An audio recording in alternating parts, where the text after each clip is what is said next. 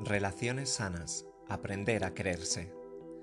Si necesitas de una vez por todas encontrar a una pareja que merezca la pena, que te sea fiel y con quien puedas tener una relación equilibrada en la que crezcáis juntos, en los siguientes minutos encontrarás la solución, sin excusas ni pensamientos limitantes.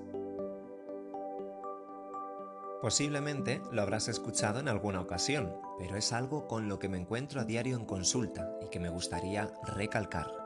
Por favor, no olvides seguir trabajando en tu amor propio, porque eres el tesoro más valioso que encontrarás en la vida y la única persona responsable de su cuidado y bienestar.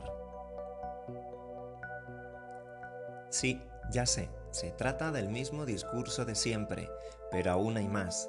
¿Qué puedes hacer para aprender a quererte? Muy sencillo y complejo a la vez. Debemos aprender a crecer espiritualmente. Efectivamente, crecer espiritualmente, ya que no aprenderás a quererte lo suficiente si no has trabajado antes en tu espiritualidad.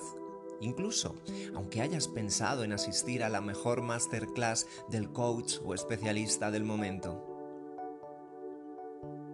Y una breve aclaración. Espiritualidad no significa acceder a una secta, profesar una religión en particular o practicar el saludo al sol durante la clase de yoga de la semana.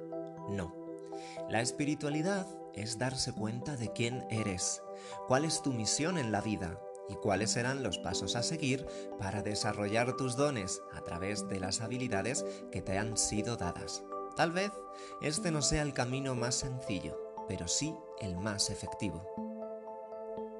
Cuando reflexiones sobre estos aspectos te darás cuenta de lo minúsculos e insignificantes que somos en el cosmos y seguramente pienses, qué gran regalo es la vida y qué corto es mi tiempo en ella como para desaprovecharlo de cualquier forma. En ese momento aumentará tu autoestima y te darás cuenta de lo importante que es estar rodeado de personas que vibren en tu misma frecuencia, personas que sumen y no resten y para concluir, me gustaría que recordaras las siguientes palabras. No hemos sido diseñados para ser perfectos, pero sí para ser felices. Debes asumir con responsabilidad y valentía las decisiones que te encaminen hacia la vida que mereces.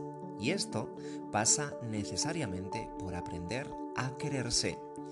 Investiga, Lee sobre esto y si así lo consideras, localiza a un buen guía espiritual que te acompañe en tu proceso evolutivo interno.